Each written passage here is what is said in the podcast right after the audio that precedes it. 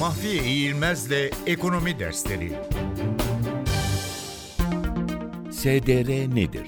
SDR, IMF'nin üye ülkelerin mevcut resmi rezervlerine katkıda bulunmak amacıyla 1969 yılında oluşturduğu ve üye ülkelere IMF kotalarıyla orantılı olarak tahsis ettiği bir rezerv varlıktır. SDR aynı zamanda IMF'nin ve diğer bazı uluslararası kuruluşların hesap birimi olarak kullanılmaktadır. Mesela IMF bir üye ülkeye kullandırdığı standby düzenlemesi imkanını SDR üzerinden hesaplamaktadır.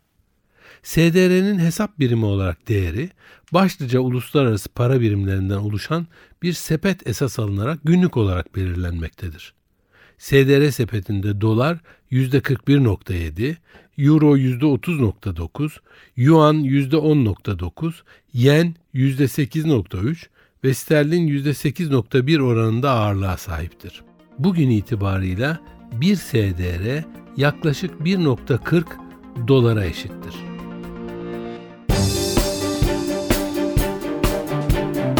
Mahfiye İğilmez'le Ekonomi Dersleri